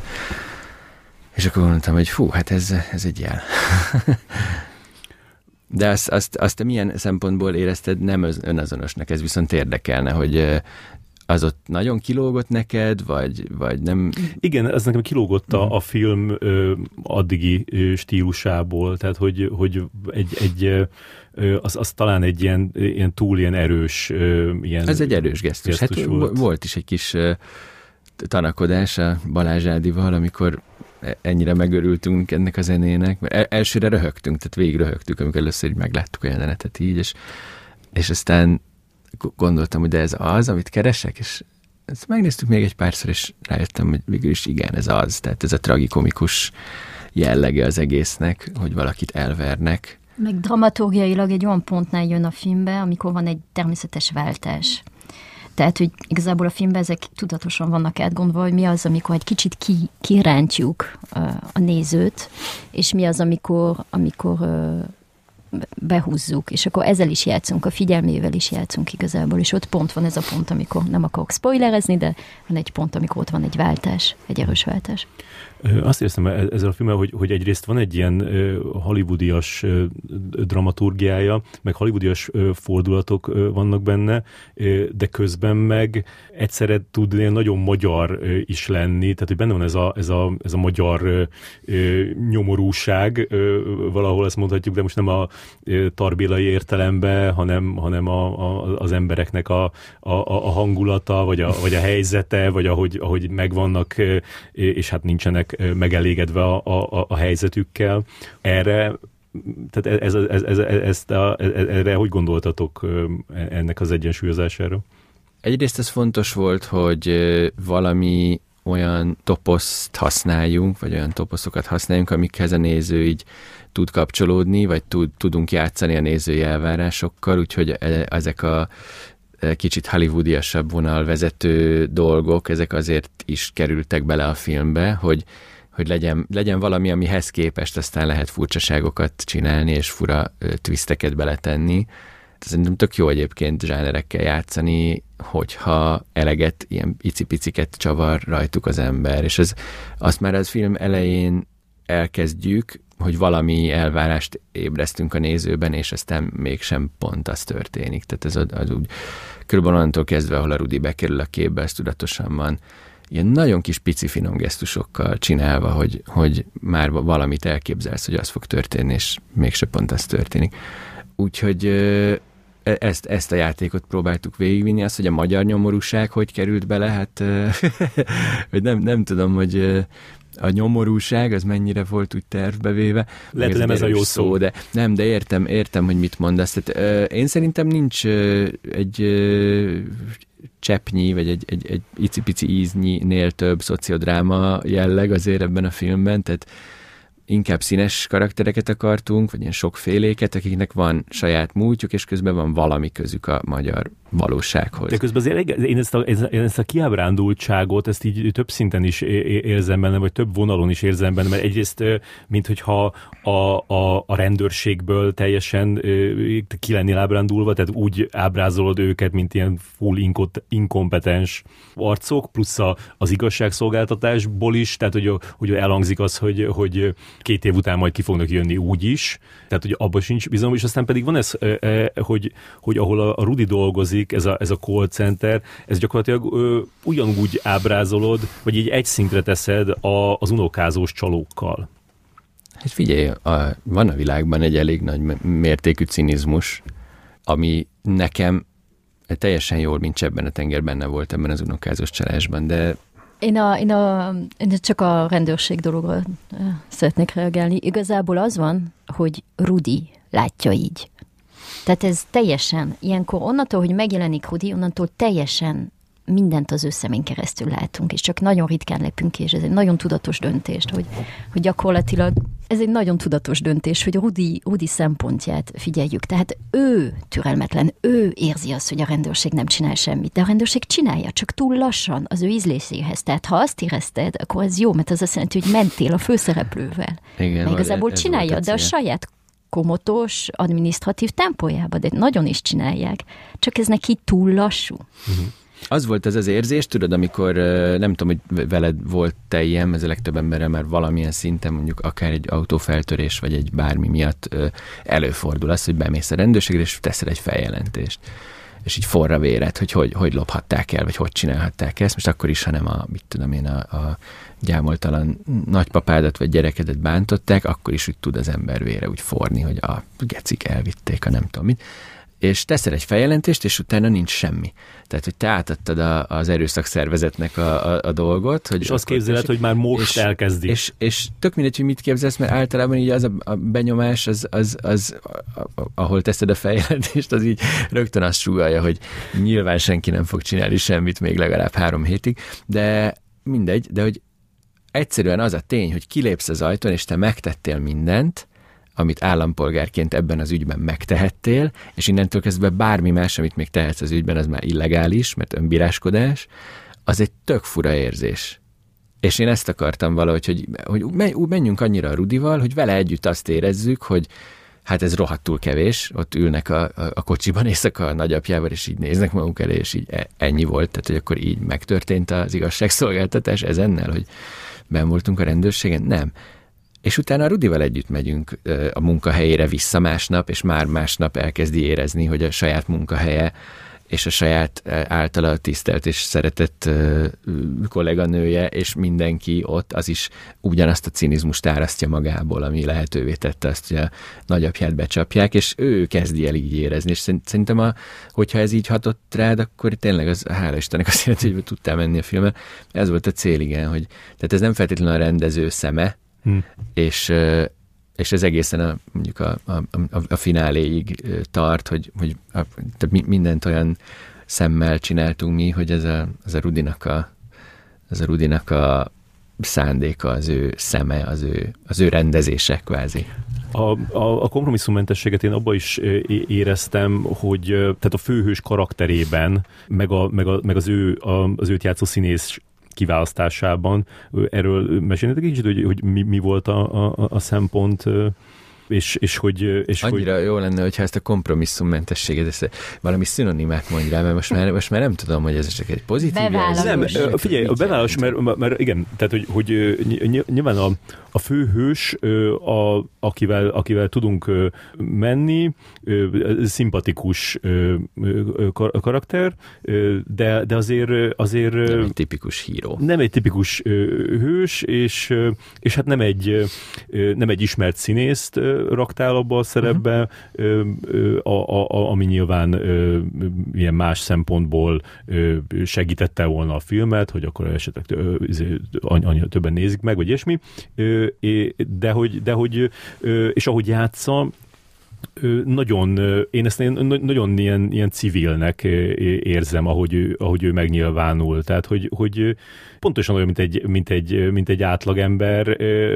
a, a mindenféle ilyen fésületlenségével együtt. Plusz ott vannak azok a, ott vannak azok a pulóverei, ami szerintem ez egy nagyon, ez egy, ez egy nagy, ez egy nagy pulóver film. Be, bevállaltuk a pulóvereket. Tehát ilyen, ilyen, igen. ilyen, igen, ilyen ezeket, vagy friss írtam, hogy, hogy mi a pulóver, igen, nagy, ótvar kinyúlt ízléstelen pulcsik a, a főhősön, amivel én ah, nagyon igen. tudtam azonosulni, mert, mert nekem is ilyen pulcsaim vannak. De filmben nem láttam még ezt viszont.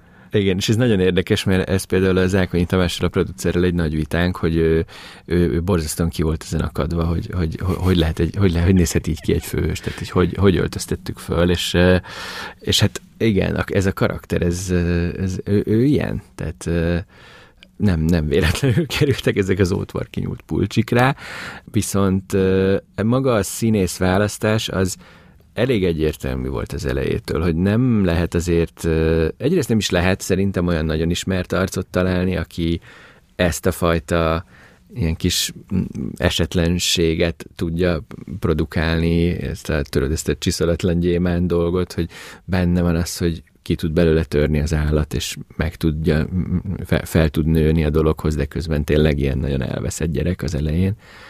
Van egy ilyen furcsa mechanizmus, hogyha egy idős színészt látsz a vásznon, akkor is, hogyha ismered, akkor is tudsz hozzá úgy viszonyulni. Tehát például a, a Jordán Tamás esetében ez nem volt probléma, hogy ez egy ismerős arc. Mert a nagyapádat is gyerekkorod óta ismered, és a Jordán Tamást is gyerekkorod óta ismered, és ez ugyanaz a reflexion elő, hogy nem, nem azt érzed, hogy egy színészt látsz, hanem azt érzed, hogy egy ismerős arc, akit régóta szeretsz és ismersz. És a, a fiatal színésznél viszont ez nincs ez az effektus, hogy, hogy, hogy úgy tudod megszeretni, mint hogyha egy régi ismerős lenne, hanem nála pont úgy kell őt, úgy kell ő mennünk, vagy úgy belehelyezkednünk, a, a, a, a, tehát mindenféle távolságtartás nélkül. És ez akkor működik, hogyha ez nem egy híres sztár arca, akit ott látsz fönn, hanem egy srác, aki a Blahó Gergő lett, ugye már ezt is elmondtuk sokszor, hogy 60 körüli színészt néztünk meg erre a szerepre, öt körben, végig öt casting körben, tehát eléggé alaposan körbejártuk a dolgot, és nekem a Gergő volt az, aki a leginkább emlékeztetett arra Rudira, aki a fejemben volt, és közben a potenciál is ugye meg volt benne. Hogy, és hogy mennyire más ez a Rudi, magát. mint te vagy?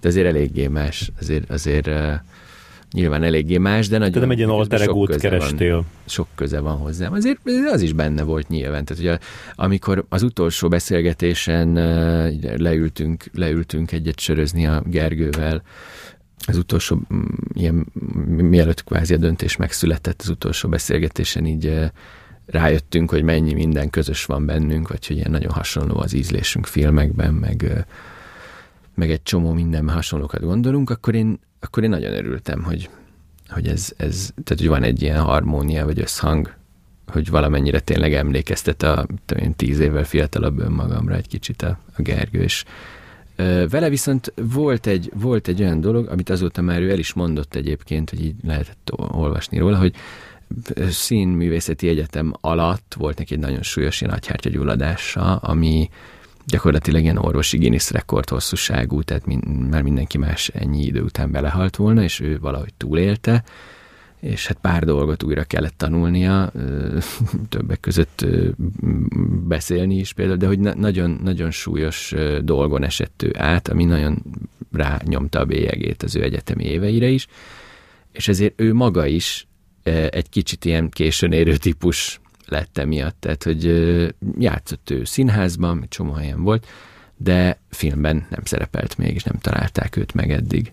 És ez is nagyon tetszett nekem, hogy, hogy itt van egy tök jó színész, és most hétvégén, amikor mentünk közönségtalálkozóra, egyszer csak így beszélgetünk régi dolgokról, és akkor mondja nekem, hogy a, a Kócos című kisfilmben ami a Gerő Marcelnek a, fi, a vizsgafilmje volt, abban ő volt a 12 évesen a főszereplő a Sodró Elizával együtt. Aha. És én, uh, ugyan nem, nem én gyártottam ezt a filmet, de talán még segítettem is ott, vagy besegítettem valamit a Marcéknek, tehát ezt ők akkor csinálták, mi évfolyamtársak voltunk a Gerő Marcékkal, az osztálytársaival nagyon sok mindent csináltunk, tehát én akkor ugye gyártás szakos voltam, és nagyon sok mindenben részt vettem, és ott voltam ennek a filmnek a közelében, ott voltam a vizsgavetítésén is, tehát én tudat alatt ott gyerekként, 12 évesen a Gergőt főszerepben láttam, és a Sodró Elizát is, és aztán megcsináltam a foglyokat a Sodró Elizával a főszerepben, majd az unokát a Gergővel a főszerepben, majd fél évre rá, rájöttem, hogy tulajdonképpen én, nekem volt egy ilyen kis tudatalatti segítségem ehhez, hogy őket megtaláljam, de tehát, hogy igen, tehát a Gergőben ott volt ez a, ez a, ez a lehetőség, abszolút már mondhatjuk, hogy már 12 évesen főszerepre érett volt, csak aztán valahogy, valahogy egy kicsit elsodorta az élet más irányokba, és nagyon, nagyon örülök, hogy megtaláltuk dobokat a kapcsán beszéltél arról a múltkor, mert hogy dolgoztál a szabadságszerelemben, hogy, hogy nagy pszichológiai nyomás van egy, egy, egy film főszereplőjén is, hogy rajta áll vagy bukik az egész, és hogy erre könnyű ráparázni a, a, a Gergőnél. Hogy sikerült? Te hogy tudtál segíteni neki, vagy ő hogy tudta megbírkozni ezzel? Hát figyelj, igazából én csak azzal tudtam segíteni, hogy, hogy, hogy elfogadó voltam, vagy hogy így nem, nem támogató voltam végig, és, és, és konkrétan a napi munkában próbáltam uh, mindig éreztetni vele, hogy egyrészt, hogy egyenrangú fél, a többiekkel is, az összes idős színésszel nagyon könnyen sikerült megteremteni egy ilyen tök jó kapcsolatot, amiben ő tényleg egy, egy kollégának érezte magát, és nem egy kisinasnak, vagy egy, egy ilyen újonc jövevénynek, hanem egy teljesen elfogadott és, és szeretve tisztelt kollégának, az, legendás idős színészek által is, tehát ez, ez ilyen több irányból jövő dolog, én nem, nem csak én segítettem őt ebben. Az első mondjuk egy-két nap éreztem rajta azt, hogy azt a tapasztalatlanságot még, de ott is mindig volt egy olyan snit vagy felvétel, ami, ami ez nem érződött, tehát nagyon hamar belerázódott. Kb. a harmadik naptól kezdve mm, ugy, ugyanaz volt utána a színvonal, tehát nagyon, nagyon jól elkapta a Gergő az elején, és nagyon hamar felnőtt a feladathoz. És azt, hogy ő ezt egyébként pszichológiára hogy oldotta meg, arról lehet, inkább őt kéne kérdezni, de, de mi megpróbáltunk minden támogatást megadni neki ehhez. Beszéljünk a, egy picit a fehérépáról is, hogy... Ez nagyon fontos, igen. Eldöntötted, hogy te leszel az első rendező, aki, aki feszültséget kelt fehérépával? Igen, nekem nagyon tetszett a fehérépás feszültségkeltés gondolata, de uh, ne, hát figyelj, van egy, van egy van, egy, van egy ilyen, most az a jelenet, amiről beszélsz, az egy kicsit ilyen... Spoiler? Ez, nem, nem akarom spoilerezni, csak hogy ilyen, az is ilyen kicsit ilyen klisé felborításra van építve valójában, de, de valójában az is egy toposz, tehát ez a, ez a valakinek utána szólnak, és azt hiszi, hogy lelepleződött, és várnunk kell egy pár másodpercet, mire kiderül, hogy lelepleződött-e vagy sem. Igen, és fehérrépa. Nem tudom, Én, én azért szeretem ezt, mert, mert ez, ez itt ez itt two in one, mert közben a karaktert is építi mind a kettőt, és ezeket szeretem, amikor valami nem csak meglep, hanem ráadásul a karaktert is építi, tehát ezek a legjobbak. Meg tudjuk róla, hogy levest fog főzni. Például, vagy az, hogy gondoskodó. Most ezzel a filmmel kiderülhetett, hogy hogyan bírjátok a kritikát. Mi derült ki? Hát az, az, hogy ez is egy izom, amit lehet fejleszteni, tehát egyre jobban bírja az ember. Figyelj, én, én tök jól helyre tudom tenni magamban sokszor a, a, akár a kicsit gonoszkodóbb dolgokat is, azért, mert én azt gondolom, hogy mindenkinek tulajdonképpen igaza van. Mindenki egy másik filmet lát. Mindenki ugyanarra a filmre ül be, és aztán mivel hozza magával saját magát, és a saját szemét, és a saját élményét, mindenki mást lát. Hiszen mindenkinek más volt a kapcsolata a nagymamájával, nagypapájával, most ennek a filmnek az esetében, vagy uh, mindenki, mindenki mást uh, mindenkit máshogy viszel ez a hullámvasút, és van, aki lehet, hogy lepottyan róla, de szerintem ez tök szép ezt, ezt látni és visszaolvasni, hogy ki mit látott. Tehát a közönség találkozókban is ilyen iszonyat nagy dolgok derülnek ki. Te vagy az első, aki a fehérrépát észrevette és megemlítette, tehát nekem ez is egy ilyen tök jó dolog, hogy, hogy na, valaki ezt is látta, hogy ez ott megtörtént. Figyelj, ez a szeretet, amit kapunk a, ezeken a közönség találkozón, ezt így nem lehet elmondani. Tehát ez ilyen... Nagyon, nagyon erős reakciók nagyon, vannak. Nagyon szeretik. Tehát, hogy ez, ezt így, aki eljön a, oda... Aki, ezt, aki szereti, az nagyon szereti. Szereti, a nagyon szereti, ez, aki nem ez szereti, lényeg. az Tehát, nagyon egy... nem szereti, és ezt megszoktuk, mert a mindenkivel is ez volt. Tehát, hogy, hogy a mindenkivel elindult egy olyan valami, hogy jé, tehát ezek, erről a filmről így, így az emberek van véleményük. Hála Istennek van véleményük. Tehát ennél rosszabb nincsen, mint csinálni valami olyasmit, amiről az embereknek nincs véleményük. És ez, ez tök jó, hogy, hogy erről beszélnek, meg hogy, hogy elindít beszélgetéseket, mert ez is az egyik cél, hogy beszélgetéseket indítsuk el a, a dologról. De a nézők, a nézők, tehát a néző, nézőknek csináljuk a filmeket, és náluk ez. Mondjuk nem olvastam a kritikákat, de most ahogy beszéltek, nem voltak pozitívek? Na, ő többnyire pozitívek voltak. Volt egy pár olyan, aki mondjuk fanyalgott, de ott is mindig mosolyogtam, hogy hiába próbál belekötni ebbe vagy abba egy kritikus, valahogy, valahogy mindig megdicséri a egyik másik aspektusát a filmnek, tehát ilyen iszonyat jó indulat volt még a, még a alapvetően vegyes kritikákban is. Úgyhogy én ennek örültem. Meg Úgyhogy... igazából én hiszek abba, amit, amit Andy Warhol mondott, hogy onnantól, hogy megszületett az alkotás, onnantól már nem a tiéd. Tehát onnantól írhatnak róla bármit igazából, ez az ő saját véleménye, és mi ezzel nem tudunk, és nem is akarunk mit, mit igazából kezdeni. Tehát...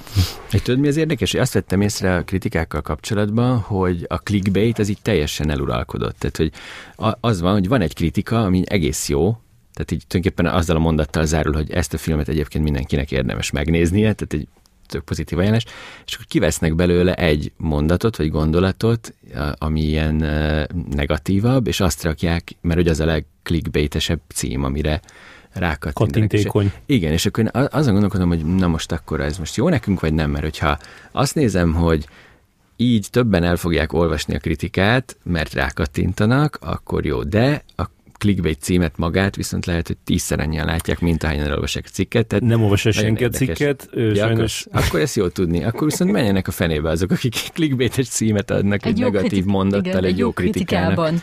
Igen. igen. igen. Beszéljünk egy kicsit a, a láthatatlan munkáról, amit a nők végeznek, ami nagy tabu a társadalmunkban. Magyarországon eléggé nagy tabu, igen. Mondjad, Feri. Hát én azt szerintem te mondanád, tehát, hogy így már így említetted, hogy, hogy nézed a, a, a kisfilmeket is segítesz Kristófnak, meg együtt írtok, és közben gondolom a háztartást is vezeted. Ezért ezt megpróbáljuk így egyenlő arányban elosztani. Nem a Ferinek ott a ez az, Igen, ez a kérdés, hogy köztetek mi a munka. Tehát már látod, már volt egy, egy rossz provokálsz, mondatom. Provokálsz, És azt még nem mondtuk, hogy van egy gyereketek is, egy két és fél éves bizony, kislány. Bizony, bizony. Úgyhogy... Hát figyelj, uh, mi egy csapat vagyunk. Egy csapatban vannak különböző feladatok, uh, és mindenki más-más vállal, amit szeret, amit kevésbé szeret, amit muszáj. Uh, ami a közös munkát illeti, uh, igazából ez, ez azért más kategória, mint a háztartás, tehát nem azon, hogy ki amit szeret csinál feltétlenül, hanem amihez ért. Nina az olvasáshoz például sokkal jobban ért, mint én. Hát én vagyok az olvasó. A csapatban van egy titkos uh, superpower, ami nagyon, nagyon gyors olvasó vagyok. Tehát ez, ez, És miket kell olvasnod? Hát a, a, annó forgatókönyveket kellett uh, tonna számra olvasnom, uh, ami egyfajta önbizalmat adott az íráshoz, azt kell, hogy mondjam, mert, mert azért a forgatókönyv nagy része, amit, amit kap az ember, az, azt elmondhatom Kristóf talán, hogy azért el, elég sok minden van, ami... Hát sokkolóan. Sokkolóan alacsony a színvonal. Úgyhogy, úgyhogy ez így beképzeltség nélkül így, így ezt, ezt önbizalmat is adott az íráshoz, de Hát figyelj, a láthatatlan munka a, a magyar társadalomban az egy olyan téma, amivel egy komplet műsort be lehetne tölteni, de mi, én szerintem mi nem állunk rosszul. Tehát a Kristóf ez elképesztően iszonyú sok mindent uh, csinál, és utálom azt, hogy besegít, mert nem besegít, hanem ő része ennek a csapatnak, és ez az ő feladata is. Tehát én nem, nem hiszek abba, hogy nemek szerint vannak feloszlások. Aztán a valóságban persze van olyan, hogy én, én többet vállalok ebből vagy amabból, de, de szerintem mi, mi kimondottan jól állunk ebből a szempontból. És azt tehát amikor, amikor a, a, az évek során mondjuk kiköltöztetek Angliába, a, a, amikor Kristóf beszélt arról, akkor azt úgy mondta, hogy, hogy, hogy ott az amiatt volt, mert ő oda akart járni filmes iskolába. Tehát, hogy, hogy, hogy e, e, ezt te úgy tekinted, hogy, hogy, hogy a, a Kristóf álmába fektettek bele? Abszolút közös álom volt, tehát igazából én is nagyon akartam kimenni, és mikor találkozunk, kiderült, hogy Bocsánat, ő is nagyon... Ennyi, ennyi, ennyi, nagyon finoman fogalmazol, ha te nem lettél volna, hogy ö, bátorítsál engem, és felrázzál engem itt az elkényelmesedett létemből Magyarországon, akkor én nem tudom, hogy mikor gyűjtöttem volna össze a, az elhatározást, hogy kiköltözzek. Tehát te nagyon is kellettél ehhez. Na, ezekről a munkákról Úgyhogy, beszélek. Igen. Abszolút, és, és és, és, és addig, addig mondta Nina, mert mondtam neki, hogy én szeretnék majd, tudod, szeretnék majd kimenni rendezéstenül. És addig mondta, hogy de mikor, és hogy tudod, hogy ahhoz az úgy csinálni is kéne valamit azért. Tehát addig, addig, addig ment a biztatás, finoman szólva, néha nem annyira finom eszközökkel, amíg egyszerűen elhatároztam magam, és azt mondtam, hogy na most akkor, ha, ha, ha most nem, akkor mikor. Tehát ez, igen, ehhez igen. kellett. Ez, ezek nagyon fontos. Meg én is ott elvégeztem a koreográfus master szakot, és, és igazából azért is mentünk ki, tehát hogy ez, ez egy abszolút egy közös vállalkozás volt. És hogyha mondjuk a, a, az Oscar után fél évvel valaki így elmondja neked, hogy, hogy a következő négy és fél évben, tehát mostanáig ez fog vele történni, akkor ahhoz mit szóltál volna? Hát azt mondtam, hogy milyen világjárvány, mi van?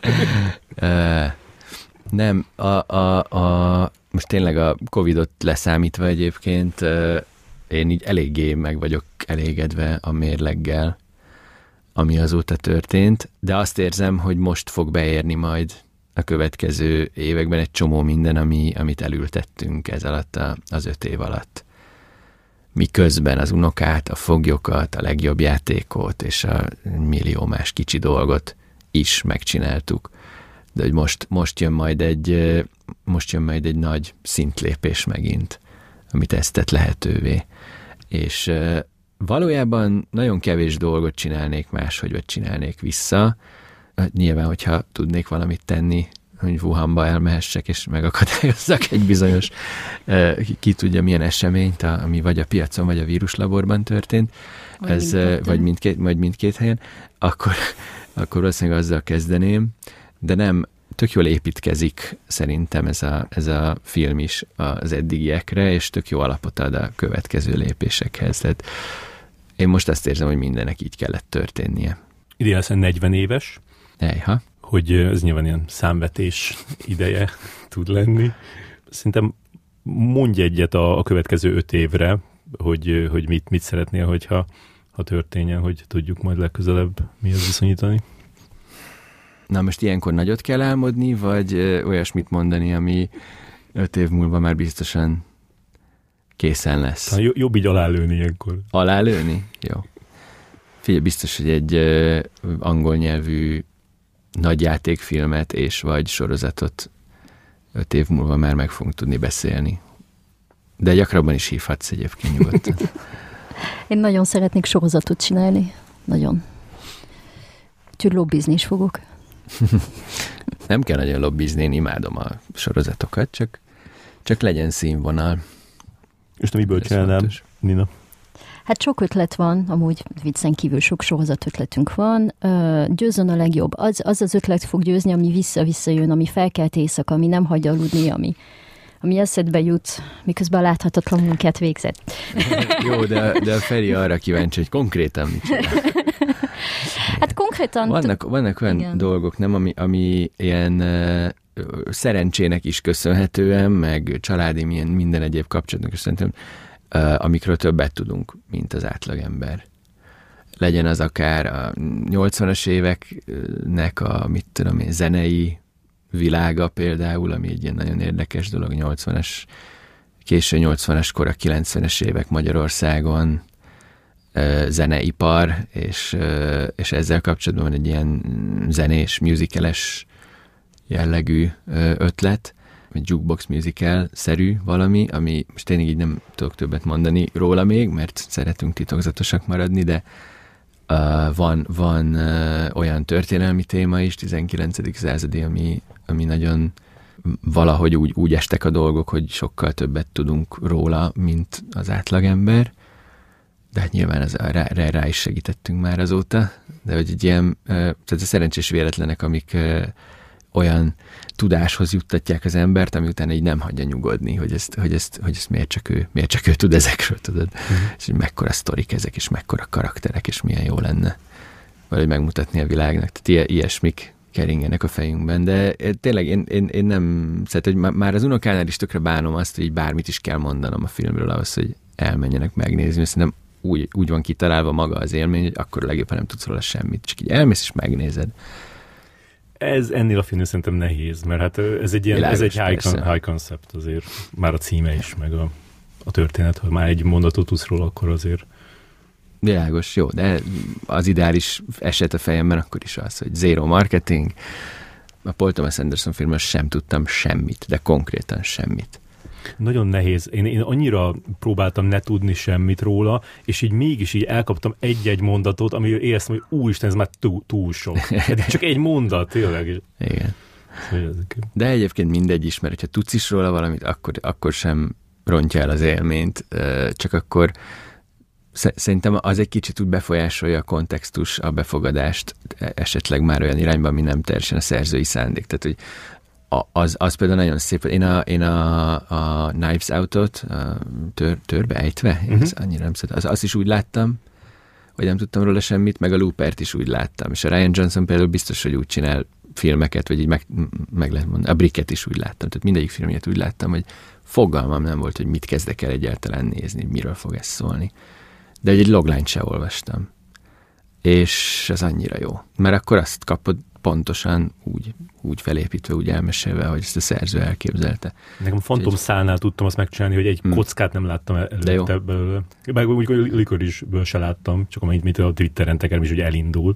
Szóval én, én azt javaslom mindenkinek, hogy ne nézzenek előzeteseket. Ne, semmiképp. Az előzetest a legtöbbször nem is a filmalkotói csinálják, hanem a forgalmazók és teljesen más szempontok érvényesülnek.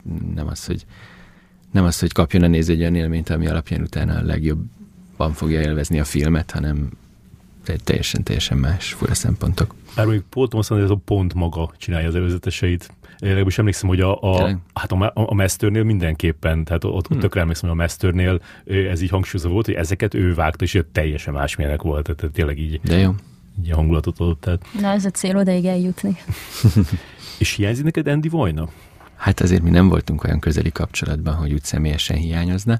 Hogyha az ő általa felépített és működtetett filmalapra gondolsz, akkor az egy kicsit szerintem hiányzik, igen, de a, azt gondolom, hogy olyan emberek voltak ott, tehát hogy ott is a, mit tudom én, például a, a dramaturgok, akik ott dolgoztak, azok tették olyan jóvá azt a, azt a filmfejlesztési osztályt, meg ezt az élményt, tehát ezt, hogy úgy tudtál egy film forgatókönyvet fejleszteni ott, hogy iszonyatosan felkészült, jó fej, szakemberekkel, teljesen bátorító és kedves és jó hangulatban tudtad átbeszélni a filmtervedet, amit ilyen nagyon, nagyon, nagyon mi ez a nurturing? Magyarul, nem tudom, szóval gondoskodó. Gondoskodó, igen, gondoskodó módon segítettek, vagy nem tudom, hogy a legtöbb filmesnek egyébként ez volt ott az élmény, de nekem abszolút ez volt, tehát a Jakabüliék féle ilyen, ez a, ez, a, ez a tök jó hozzáállás, az, az, az nem tudom, hogy abból így me, megmaradt-e, megmaradt-e bármi is mostanra. Igen. És, és ezt sajnálom. Azt hiszem, hogy egy nagyon-nagyon fontos gondolat, most tök független attól, hogy mi rendszereket összehasonlítani, hogy nagyon fontos gondolat az, hogy igenis 20 forgatókönyvet kell lefejleszteni ahhoz ilyen gondoskodással, hogy aztán abból legyen 5 jó film, vagy. Tehát, hogy az nem vész el, az a munka, az nem vész el, az egy befektetés egy komplet ország teljes filmiparába és a forgatókönyv írás minőségébe, hogy adunk pénzt és időt arra, hogy lefejlesszünk akár olyat is, ami aztán nem valósul meg, de mindenki, aki abban részt vett, az tanul abból a folyamatból, és a következő már sokkal jobb lesz, és ez aztán meg fog valósulni.